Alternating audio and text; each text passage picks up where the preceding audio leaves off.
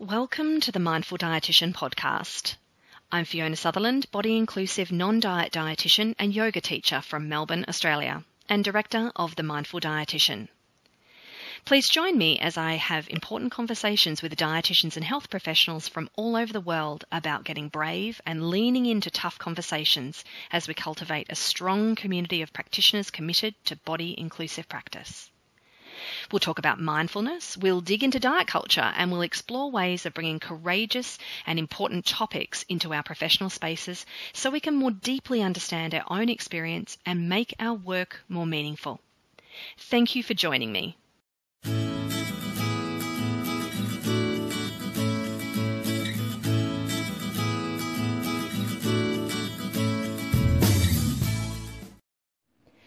Hello, friends, and welcome back to this next episode of The Mindful Dietitian. So, maybe let's just take a collective breath here because, well, 2020, you've just been a lot. You've been a lot of things, including things that we probably can't even mention, even on this podcast. But amongst the lowlights, there's been some incredible opportunities to stay connected to each other, to the Mindful Dietitian community, to friends, and for me, for to podcast guests. We've been so fortunate to be able to translate some live training, which we were really disappointed not to be able to run, but into the online space, including an amazing body image series with Marci Evans and an upcoming communication series with Christy Harrison, and then to find new ways of doing things, well, because we've just kind of had to. So, to find out more about what the Mindful Dietitian is all about, including supervision and training and networking, and of course this podcast, head on over to the website, which is www.themindfuldietitian.com.au. I am absolutely thrilled to share with you a fantastic conversation I had recently with my colleagues and friends Chevese Turner and Amy Pershing, co-authors of the book Binge Eating Disorder, The Journey to Recovery and Beyond. So before we jump on in, I'll tell you a little bit about these extraordinary women. Chevese Turner is the founder and former CEO of the Binge Eating Disorder Association, otherwise called BEDA, which merged with the National Eating Disorders Association, NEDA, in 2018. As part of NEDA's executive leadership team, Chevese developed the organisation's key policy initiatives and strategy and directed its partnerships, programming, and communications programs. Currently, Chevese is working as a consultant, guiding advocacy organisations and corporations in the mental health space to make their environments and policies discrimination free for higher weight individuals. I would thoroughly recommend Chevese as a consultant. Her passion for weight inclusive care is just absolutely astounding. Those of you who know Chevese will attest to the fact she's passionate about changing the conversation around weight and body size.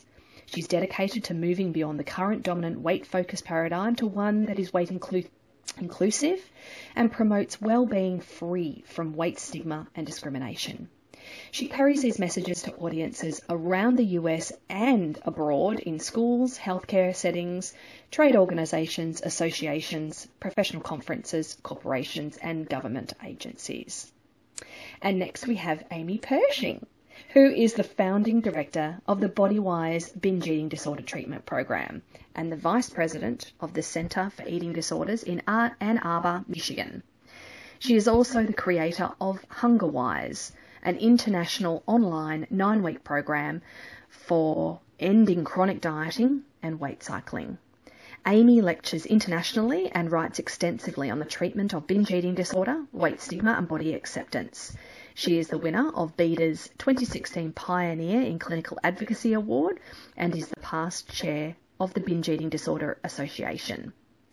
In this three-way conversation, Amy Chevese and I talk about, well, about a million different things, but Amy and Chevese share their lived experiences with an eating disorder and how it's influenced and enhanced their work. We talk about the myths, assumptions, and biases specifically surrounding binge eating disorder, what it was like for Chevese starting a non-for-profit organisation and having binge eating disorder significantly recognised in the DSM-5. Amy speaks about why making sense of binge eating disorder can support healing and more about the internal family systems, otherwise called IFS model, And then together we move on to talking about how health at every size can change and define one's practice and so much more. I really hope you enjoy this rich conversation with two genuine change makers. Thank you so much for joining me. Hello, Chevese and Amy, and welcome to the Mindful Dietitian podcast. Thank you so much for joining me today. Thank you for having us. Oh, wow, this is like stereo. It's so cool. As you both know, this is one of the first times that I've had two guests on, and I'm so thrilled. You both, as co authors of the incredible book Binge Eating Disorder The Journey to Recovery and Beyond, certainly changed the landscape with which we understand this particular eating disorder. And I'm sure I speak for uh, thousands, tens of thousands, hundreds of thousands of people worldwide in saying a huge big thanks to both of you for writing this incredible book. It certainly changed the landscape of how we understand binge eating disorder. Thank you. Thank you.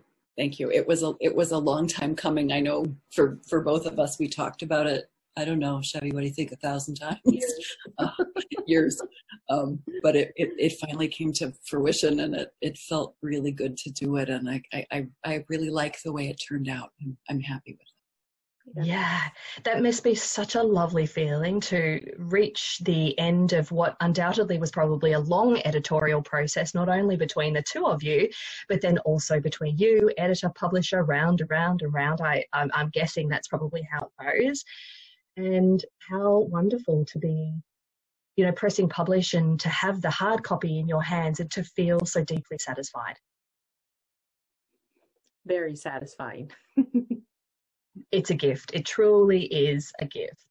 Thank you. So just a reminder to everybody that binge eating disorder as a as a diagnostic criteria in the DSM-5, which is really uh, oh goodness, it's a it's like the um, diagnostic book that in psychiatry and psychology and medicine that we use to um, allocate people uh, and, and name a particular set of symptoms or behaviours um, uh, as, as part of as one of the um, subsets of what we call eating disorder. So this was only in 2013, which is it, it's now seven years ago, but it's still very very fresh in my mind uh, because certainly uh, as a, as a um, as, as personal experiences for people that this was a very very long time coming you know actually it being recognized as not not kind of swept to the side in eating disorder not not otherwise specified as it has been as it had been previously so this is enormous, and today we're going to be really diving into a little bit more about the evolution of um, evolution of both of your incredible work. So again, thank you so much for being here, and I am thrilled. Thank you, Fiona. All right, I'm going to start with you, if it feels okay, Chevese. I wanted to ask you that, you know, in your in the book Binge Eating Disorder, you you both devote a whole chapter which is called Epic Myths about your body that keeps you fat. Now, it would be uh, absolutely inarguable, if that's a correct word, that binge eating disorder is full of myths, misunderstandings, misconceptions, assumptions, biases, etc., etc. So, Chevese, do you mind speaking, whether it's um, you know to your own personal experience or your observations in this space, as to you know what are what are some of the, the, the myths and assumptions that are so commonly made about binge eating disorder? Sure, thank you. Um, you know, it's interesting because I think back um, to my own evolution in terms of the first time I ever heard a therapist say that what she thought I was dealing with was an eating disorder, and that at the time it was in that non or, or otherwise specified uh, category and um, that she felt that binge eating disorder was what captured um, my set of, of symptoms and behaviors. And um, and she let me know that you know the, this is not something that's um, diagnosed often right now because we don't know a lot about that um, about it. And so, you know, we're going to work with this. And she suggested to me that um, we work with it in a way um, that is um, that would introduce non-dieting to me. And of course, I thought she was absolutely crazy because, um, as is the case with about 70% of people with binge eating disorder, I live in a, a higher weight body. And so I'm not somebody that you look at and, and you know, the, the general public doesn't look at me and say, this person has an eating disorder, except they think I have an overeating disorder. Um, but um, that that probably leads us to the the first myth about binge eating disorder, in that um, you know it is always in higher weight individuals, um, and that um, the the method that we address it is is um, partly through reducing someone's weight, um, which would be restriction. So um, as, as, I traveled through my own journey, um, you know, the, the the very first pieces were to really focus on the the underlying reasons I was binging and to introduce non-dieting. And from there, I went through just a, a roller coaster and um, uh, you know many different therapists. I was referred back to you know weight loss clinics and um, you know uh, all, all kinds of things even though i had initially been introduced to this as as a um, something that probably would not benefit from from dieting um, and so in all of that there's all there are all these myths you know um, and the biggest one I think is that restriction is is what is going to um, or or needs to be a part of the treatment. And um, what we now understand is that just like you know anorexia, bulimia, and and the various other sort of categories that that we use is that binge eating disorder is as much about restriction as as the others. Um, that doesn't mean that 100% of people with binge eating disorder um, always restrict, but it, it, it, if we look at the behaviors, it really is about, you know, that, that need to binge and what is held in that and amy will do a great job talking about that um, but but it also is the it is the same fat phobia and fear of gaining weight that every other eating disorder um, has as a part of it, you know. And um, I think for for many of us, the the eating disorder begins um, maybe not just as one factor, but a part of it is is the fat phobia. And it is you know whether it's our parents who put us on diets or it's we we decided to do that our, ourselves or you know just the influence of culture. We live in a diet culture. That becomes the approach. I'm going to starve myself until i can't anymore. And then that builds the urge for the binge. Um, and it's fascinating to me today how and this is you know um, I I um, have been in this field for almost 15 years, and it's it's fascinating to me that that you know many dietitians and therapists and programs still use restriction as part of a restrictive eating disorder. Um, so it just tells me that they're not listening to the lived experience. They're not really hearing their clients and they're not probing enough to find out what's going on. So that's the big one. Um, there is the issue around body size that not everyone with binge eating disorder is in a higher weight body, um, but many are. And, um, you know, that this, this is an eating disorder that can be just as dangerous as any other disorder. Um, I so many times hear um, clinicians say, well, you know, self help is very effective for binge eating disorder. I believe that in studies, we can get to a place where self help is helpful for someone. I have a very difficult time believing that in the long term. And, um, you know, I, unfortunately, there are plenty of stories out there of people with binge eating disorder who have died or have, you know, um, tried to commit suicide, um, just like in the other eating disorders. Um, the other myth is that, you know, I think this is a general eating disorder myth, um, but that that trauma does not play a role in most eating disorders. And, you know, um, we just, we have not found that to be true. Um, I know Amy in her practice sees so much trauma, the majority trauma. Um, and you hear that across the board from um, clinicians, um, including dietitians who work with binge eating disorder um, you know, through the years and really have a lot of experience that they, this is something that, that they know, they know it is to be true. Um, so I think those are the major ones. I think a lot of the others really um, kind of back into eating disorders as a whole. But um, those myths are huge because, like me, they kept me from getting the proper care which extended my eating disorder for decades, absolutely for decades, and was much, much more difficult to address at that point.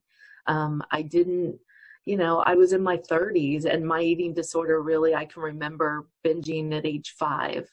So, it, you know, many, many, many years of, of binging. And you know the other thing that I, I don't think that we talk about a lot is that you know we often talk about um, binge eating disorder being prevalent in the course of anorexia and bulimia that people will experience binge eating disorder um, many people um, i've you know been many many places talking about this um, topic and sharing my story and i have heard so many conversations about how people have, you know, really experienced binge eating disorder being their primary disorder, the the the the eating disorder that they've um, experienced for the longest amount of time, but having periods of time where they experience atypical anorexia or anorexia or bulimia or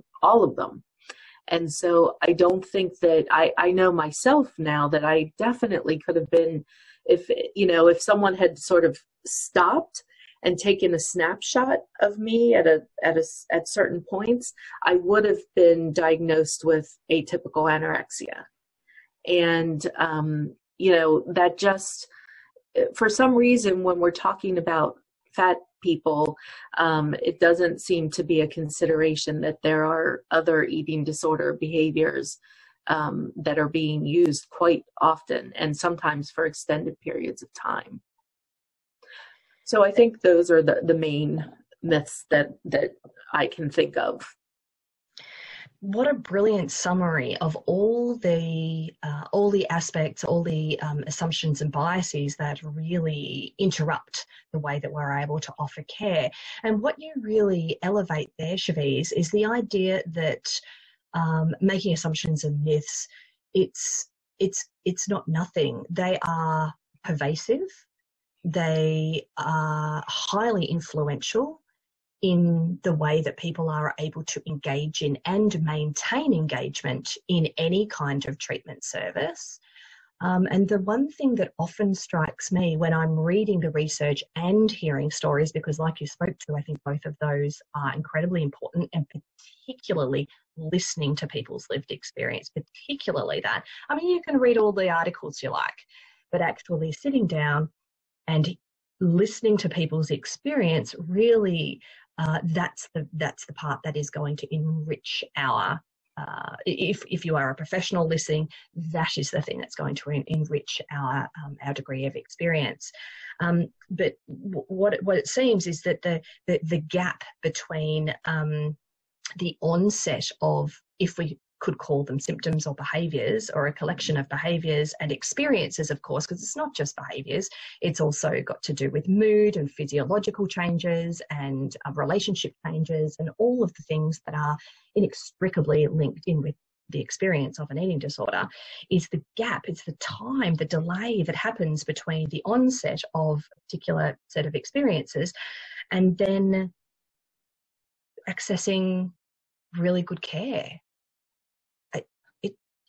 Is that's the it seems as though that's the major difference between uh, binge eating disorder and also atypical anorexia actually um, and other eating disorders. So um, yeah was there anything you wanted to speak to a little more about that? I think just to to sort of hop on your last point and um, to to note what what the similarities are in in those um, those disorders, and that that most of the people who are experiencing those disorders, atypical anorexia and bulimia, also people, um, or I'm sorry, binge eating disorder, but also people with bulimia, um, is that they are in higher weight bodies. And we know that in the general public, bodies are stigmatized for their size. Um, the fatter you are, the more stigmatization and, and oppression that you experience, and that um, you know the eating disorders community, the people that we look to to um, help treat us, is there is a very very small community of people that really are expert at treating um, higher weight bodies and understand how to harm them and the the remaining part of the community really needs a lot of help to be brought along um, and to understand how to not do harm because it's a it's a very fat phobic community. It it reflects the the illness unfortunately. Yeah it's interesting you say that because um, I often I often observe, you know, interactions within the eating disorders community, and I often think about it maybe through a systems lens, or maybe through a trauma lens, um, or maybe through an eating disorders symptom, symptomatology lens, and I just think, ah, uh, wow. wow, there is so much here. Like, if this whole field could go to family therapy, we would be in a much, much better place. But yes. um, that typically, you know, whole whole groups of people that aren't in uh, families don't typically go to. I mean, what would we call it? We would call it systemic systemic family therapy or something. I don't know what we call it. systemic community uh, therapy. maybe. Systemic community healing, maybe. I don't know what maybe, we would yeah. call it.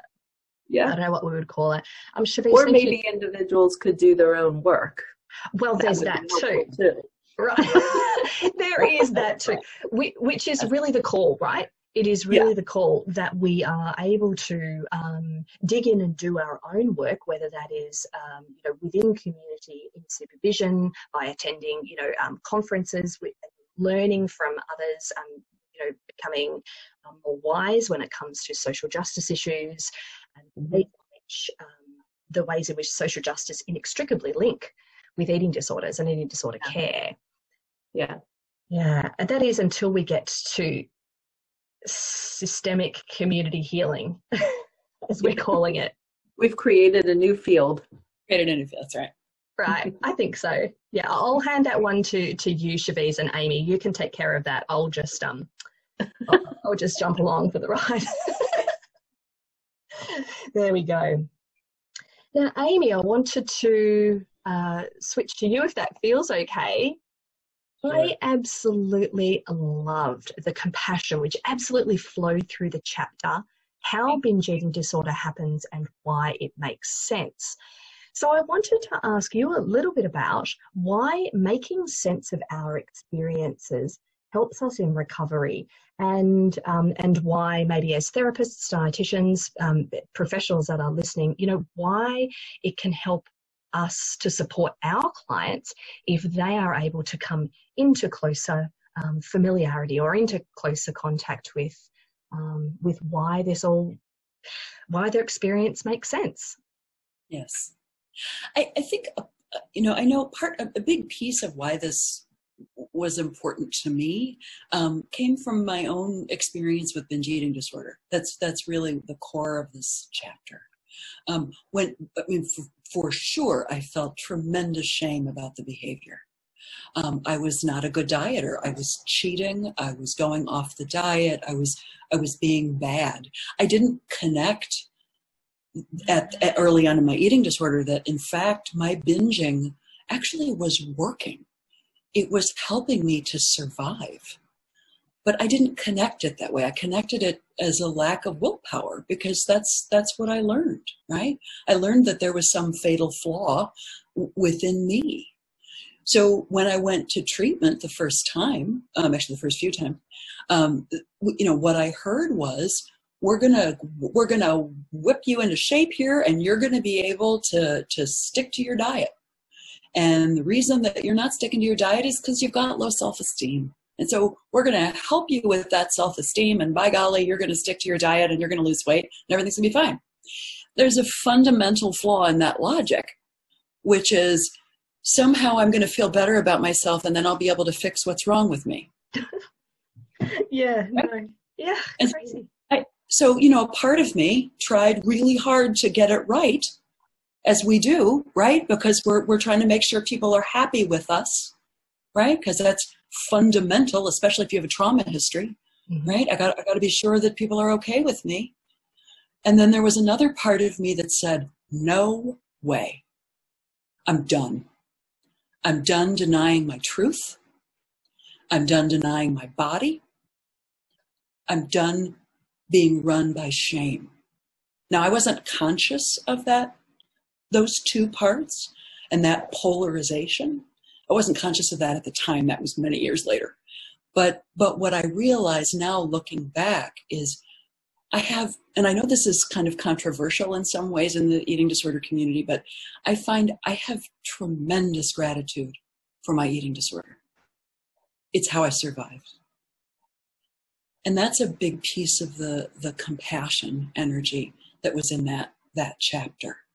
Um, so many of my clients come to me with that same story of just this profound shame that they just can't get it together and stick to the program right? There's some what is wrong with me?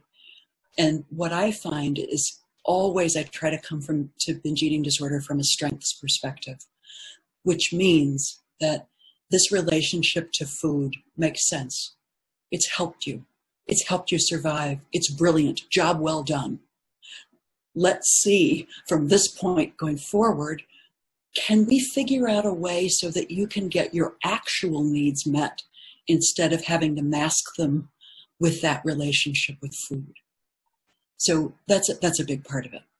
The, the other piece I think that's that I find to be really important in, in healing is that we need to trust our lived experience. We are so taught to distrust our gut, our intuition, our body we are fundamentally taught that someone else knows better than we do. And those narratives are especially profound when there's trauma. Right? There's something wrong with me, the system is okay. Right? Or the perpetrator is okay, there's something wrong with me, I deserved what happened to me. That same narrative of I deserve this terrible fate of being fat because I don't have willpower. And again, that's whether or not the, the, the, the, the universe considers you to be fat, you feel fat. Right? And I think that's, it is different living in a big body, bigger body, than it is being afraid of living in a bigger body. It is different. But they both are born from this narrative that something about me is not okay. It's not to be trusted, and I need to fix it. And so I always come to therapy with my clients, essentially starting with, again, like I said, job well done. Let's see how we can begin to really relieve the burden of that young part that holds the eating disorder that's trying to help you survive. Let's see if we can get that powerful, untraumatized self to be able to step up and protect you. And how do you do that? By listening and that's what the health at every size piece is about. That's what the intuitive eating part is about, is trusting and listening. So I always find that to be incredibly important in healing for clients to come to really appreciate all of the things that they did to cope. Thank you so much, Amy. That was a that was a beautiful um, traversing of the, the, the journey of um, shame and um, the the journey of um, trauma and disconnection, and then how we can really understand our experience from a strength perspective, and how um, our attempts and efforts were actually so well directed towards survival fundamentally. Uh, we I, I didn't um, kind of prep you for this, but one of my favorite chapters was actually the Taking Your Power Back chapter, where, um, and the reason I'm going to ask you a little bit about this, Amy, is because you just referred to it just now. And you speak beautifully um, through, uh, correct me if I've got this wrong, but really through an internal family systems model. Um, yep, yep. And you speak about parts and you speak about self um, self with a capital S, as is the case in, in IFS. Do you mind expanding a little bit on that, particularly for people for whom this might be a little bit of a newer kind of concept? Because I found you wrote about it so beautifully. Um, and it was very, very clear. It was very, very clear in the book. But you know how parts kind of organize themselves, I guess, as to protect protect or manage, um, and then the, the role of the self. Do you mind just taking us just just a just a, a brief journey through, and of course, um, uh, of course, like get the book if you want to read more. Sure, I'd be happy to, just kind of in a nutshell. So, what, one one of the things I really love about IFS is again this this piece around it's it's it's an empowerment um, perspective. It's also a non pathologizing perspective. So really, it's it, it's it's it's based on the idea that internal multiplicity or an internal system of parts is normal. And, and if we think about it, that's that's that's for most of us uh, common everyday parlance. We'll say a part of me feels this way, a part of me feels this way. And when we're doing that, what we're doing is acknowledging that we can hold lots of different ways of uh, or lots of different feelings about something at the same time. So that's that's one piece. Another fundamental sort of tenet to ifs is this idea of self. And i really love that particularly with trauma survivors because ifs is, is predicated on the idea that of two things. One is everyone has that self energy and that self cannot be traumatized right so even for my clients with the worst trauma histories that I have heard, trauma histories that make me gasp, and I have heard a lot. Um, even with those clients, there is a core, undamaged, compassionate, curious, gentle, loving self. It can be hard to access sometimes, and that's really the work of therapy. But a lot of healing is about getting that self in charge and we might access that self. We're all, we're all familiar with it. We might access it when we're thinking about like kind of our best self. Sometimes it's when we're meditating or we're thinking about the bigger issues or we're feeling uh, compassion toward ourselves or towards someone else. Right. So that's, those are sometimes our, our experiences of self. So a lot of work of healing is getting that part or uh, getting self in charge. When we can do that, self can offer compassion and love to and protection to those other parts. And and I was just talking about a, a minute ago, we've got maybe one part that's the dieter. That's what IFS refers to sometimes as a manager.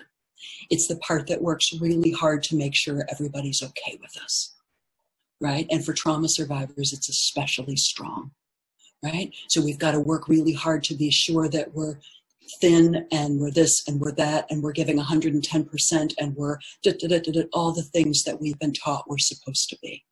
And that's both within the family system, but it's also outside in the cultural system as well, which is where the intersectional piece becomes mission critical. So there's that part that works really hard. And then I also mentioned that part of me that said, I'm done. I don't care. I've had it. I'm tired of trying to be what everybody wants me to be. That's another part, right? Those two from for my eating disorder stayed locked in battle for about nah, 25 years, you know, before I was really able to recognize that both of them had the same goal, which was to protect me. Mm-hmm. They were just doing it in very different ways.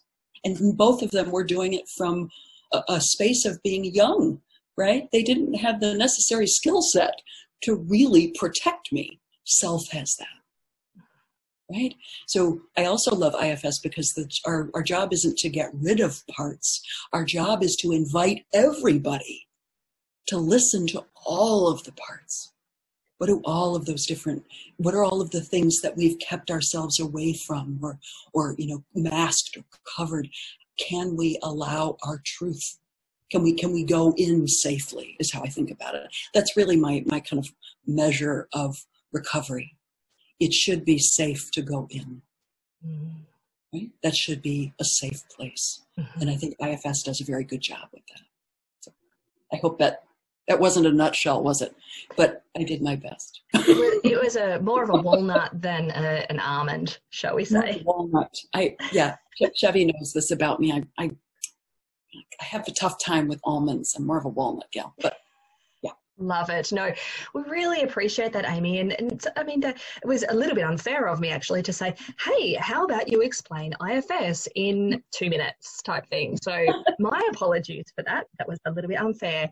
You did a beautiful job. Thank you. Um, I hope it was cogent. And Absolutely. It made complete sense. Thank you so much. No, it's beautiful. Sure. Chevese, I'm going to go back to you if that feels okay. Sure. Now, a lot of your life um, has really been in the advocacy space. So I'm so curious if you don't mind kind of walking us through um, how advocacy became, became such a big part of your professional life and personal life too because you know when we're working in this field i, I think all of us can recognize that it becomes so personal as well it becomes it actually you know get, gets right into your into your soul. Yeah. So you are one of the most highly regarded advocates that i know that i know of. Thank you. And uh, yeah amy's like nodding furiously along. Yeah. I paid her yeah i'll take the money. Take the money do it for free.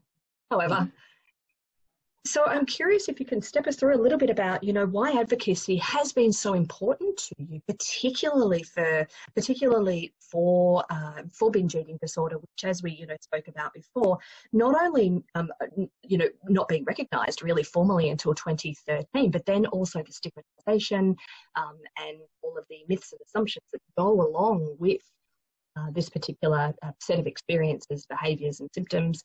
Um, so, so ad- advocating is very critical. So, tell tell us a little bit about your journey in advocacy. Yeah. So, um, I mean, I, I have to start at the very beginning and say that for some reason, I just I came out of the womb as a political beast um, I just, you know, and, and I definitely grew up in a family where politics was always discussed at the table.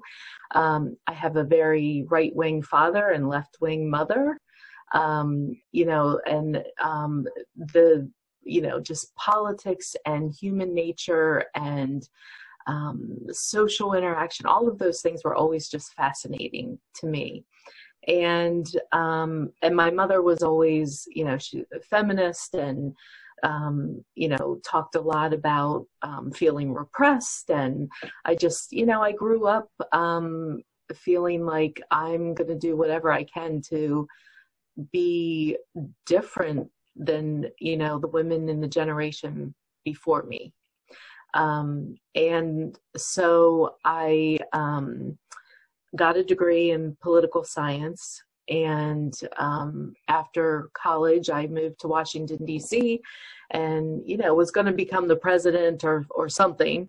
Um, I wasn't sure at that time. Um, but I started my career um, working on campaigns and um, doing a lot of just volunteer advocacy work and um, I, I, began working in the healthcare arena around advocacy and policy. And, and my first job um, in that was um, in the oncology field.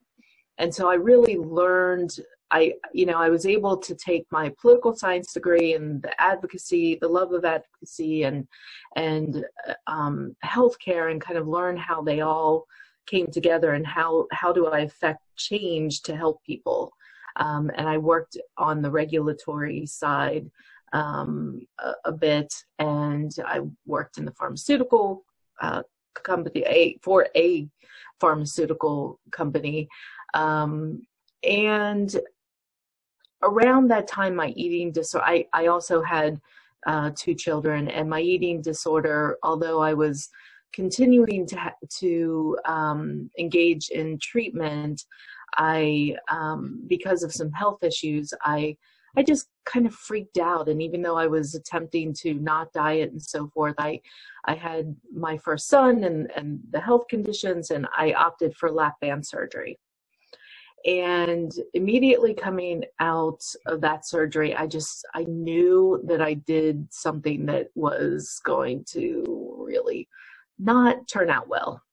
And I started thinking a lot about, you know, why is it I've never been able to find a way to get out of this? You know, why why does making my body smaller never work? You know, why why do I always turn to to food and have this constant struggle? Like, can I do this for another 50 years? I don't think I can. And I started reading and I started, you know, I stumbled into eating disorders um, research and it just happened to be the year that um, a critical study was released, the Hudson study out of Harvard, and it it for the first time, I saw just how many people were affected by binge eating disorder. And it kind of blew me away. I was like, what? There are, you know, three times as many people with binge eating disorder as anorexia and bulimia put together. And that blew me away. And then I discovered that there still was not a formal disorder, that I couldn't be diagnosed with anything. And so I started looking into that. And fast forward, I decided um, there was a point in my life, some things had changed. I was I was leaving my job, and I decided, you know what? I know how to do this. I'm going to start a nonprofit just for binge eating disorder because there's enough people affected. And I was determined that the first thing we were going to do is make sure that it got into the DSM um, and so you know that was that was the thing that that we worked on first and just bugging the APA folks and you know trying to to make a case that this really does have utility and it needs to be in the book. So I have I have a lot of different feelings about the DSM these days, but you know it is what it is. We have it. Um, maybe someday that'll change. But um, it was a critical point because, from my perspective, and I think for many others, it validated us. You know, it made us feel like there's something here, and it it um, yeah, it's utility. We treatment can be provided, and people can recover. So that was that was a huge bolster to the binge eating disorder community, and um, you know, it for me all along the way that just the the being so immersed in it and being around all these amazing people who had actually you know uh, stepped outside of the the eating disorders community and said you know what we're treating this we actually know what this is and how to treat it and all that other stuff that you all are doing is not helping. And Amy was one of those people. And she and, and others, I mean, I I really I got to recover for free in a way. um, because I was around all these amazing people who were who were teaching me and I was I was learning about health at every size and I was I was learning about intuitive eating and all of these things were so important and then I was able to go out and give voice to them and say, you know, this is really important. We need to pay attention to this. So, um, you know, it was it was finally a community that I needed, you know, so I, I really did it for myself first. Um, and because I knew that I wasn't alone, that many, many other people needed this and, and people like Amy and, and other therapists um, needed to be able to get their messages out and have their voices heard.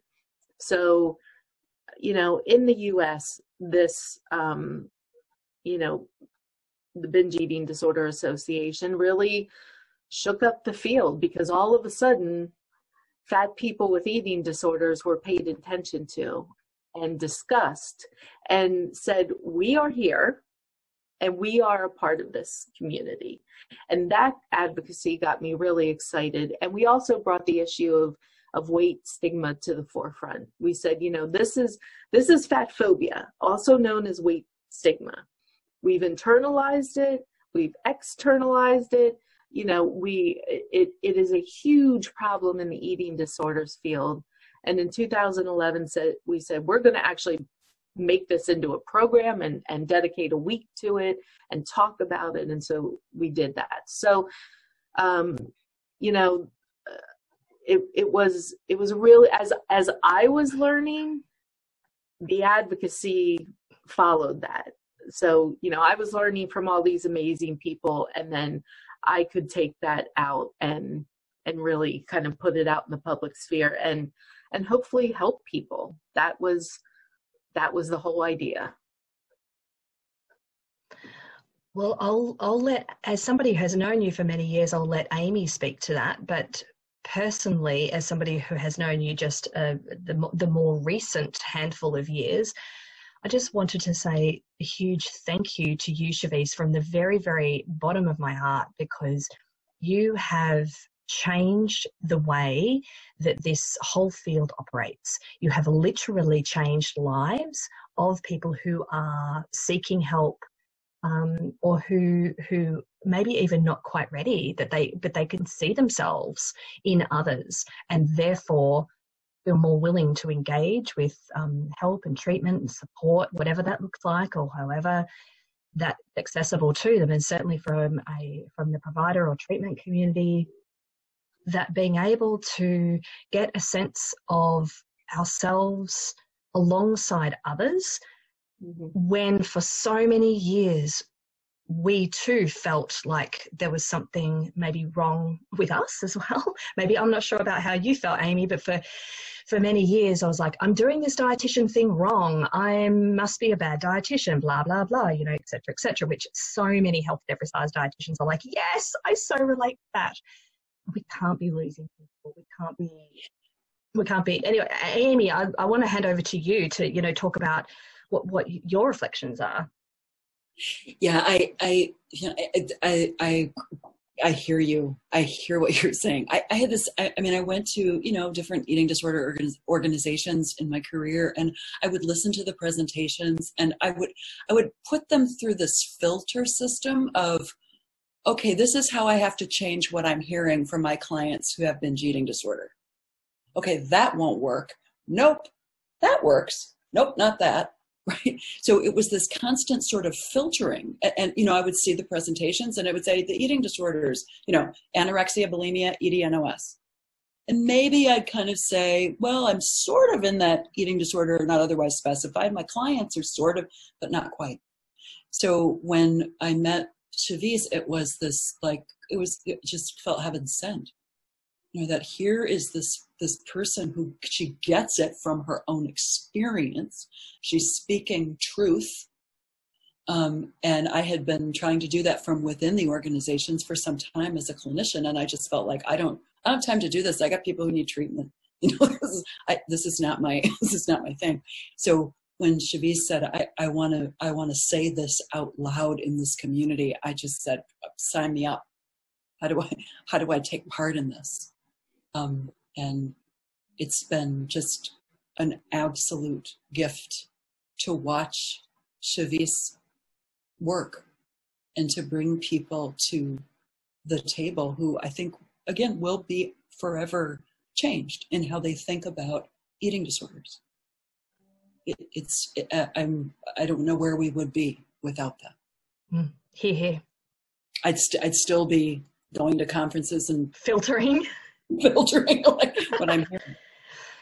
No, I hear you. That was very much my, especially my early days experience, and, and still, unfortunately, still to this day, still doing that. You know. Uh, so, Amy, if it feels okay to stick with you just for a moment, I'm curious to to understand a little bit more about the kind of the, the impact or the influence of health at every size in your work. You know, quite a few people that are listening will be either uh, what I call HAES curious or perhaps um, HAES straddling, shall we say, um, or, or perhaps you know, very dedicated, committed, health at every size, um, devoted um, practitioners.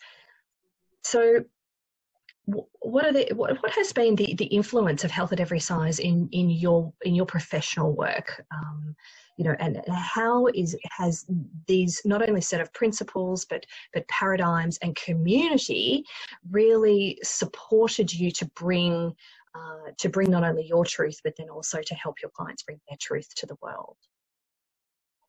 it for one thing i feel like it it gave uh, a name and it gave tenets to to something that i had been doing um, but but didn't have a name for so it it it, it solidified it for my own my own personal work and also my professional work a, a way to talk about this approach that I hadn't had before.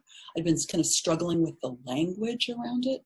Um, but fundamentally, I think how it changed, or, or I guess it's bigger than changed. It, it really sort of defines in many ways the work that I do because at its core is this idea of trusting one's body, that one's body is not something to be fixed.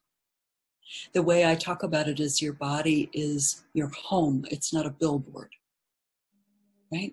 So our job is to trust that our body knows what shape and size it wants to be and that we need to listen to its wisdom. And that if it, it is not true that if everybody is listening everyone will be thin right? Where will, there will be many different shapes and sizes affected by many different things. Access to good foods the availability of food genetics epigenetics time in poverty dieting history eating disorder history et cetera et cetera et cetera many, many things impact the shape of our bodies. And each body is, is beautiful as our home, right? It's not our body's job to look a certain way. That, I think, beautifully we interweaves with the work of recovery from all kinds of trauma too, right? Which is that we are giving ourselves the space to trust our own truth and we need to do that in our body as well as our psyche. So that's why I, I love the interplay of the two. Thank you so much. That was a beautiful reflection of how, how and why health at every size and weight inclusive practice is really fundamental and foundational for when we are working with dif- different human beings. And by different, I don't mean different to us. I just mean the variety of the way that the humans show up in the world. Oh my goodness. All right. Well, you know what? We could we could literally speak for a week and I hope that one day soon in the near future that we shall be able to speak for a week because I am going to definitely come both of your way and say, right, who's got a cabin? Where are we going? Let's do the shopping and and let's just talk in a spa for a week. Does that does that sound okay? I'm, I'm in. Perfect. I'm in. Yep. No We're problem. You're in. Yeah, no hesitation there. Great. Excellent. This is good. All right. So I'll send the contract over so neither of you can now escape from this agreement. Where do I sign? right, right, right. My goodness.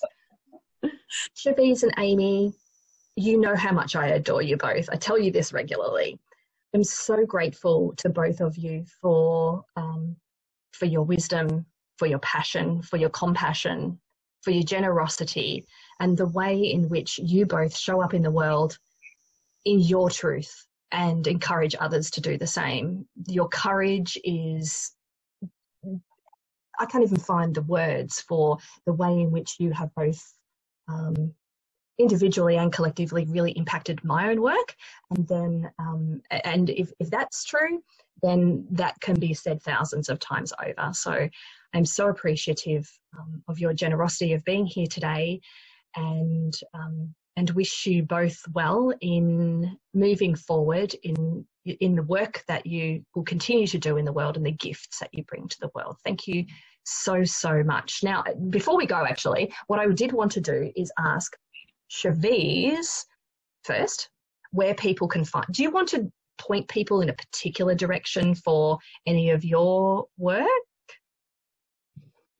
Um, I am on Instagram as Turn Under, and I am on Facebook at uh, facebook.com backslash Chevese Turner. Amy Pershing, where can people find your spectacularness? I'm I'm just gonna I'm gonna call you sometimes if I'm having a rough day and I'm gonna say just please say something nice to me and you, you're you are With my pleasure. guest. With pleasure. so thank you. Um, the, the, the best way is just through my binge eating disorder program, which is thebodywiseprogram.com. Fantastic, thank you. And um, in case you anybody missed it, the incredible book Binge Eating Disorder, authored, co-authored by Amy Pershing and Chevese Turner, is available where all decent to high quality, I guess, where all books are sold online um, in bricks and mortar. Please support um, these incredible women who have brought so much to the world. The book, you will never regret reading this book. There's so much personal in it, there's so much professional, there's so much in there that will enrich your practice and your life. So, highly, highly recommend. Amy and Chevese, thank you so much again for joining me. Um, and I really look forward to catching up with you again in the not distant future. Thanks, Thank. Fiona. Well, that's our episode of the Mindful Dietitian interview series for today. Thank you so much to our wonderful guest and to you for listening. I really hope you enjoyed it. Just a reminder that you can find me over on the website www.themindfuldietitian.com.au and please join actually quite a large group of wonderful and enthusiastic dietitians on the closed Facebook group The Mindful Dietitian. The music you hear is called Happiness from Bensound, used under the Creative Commons license. Have a great day, everyone.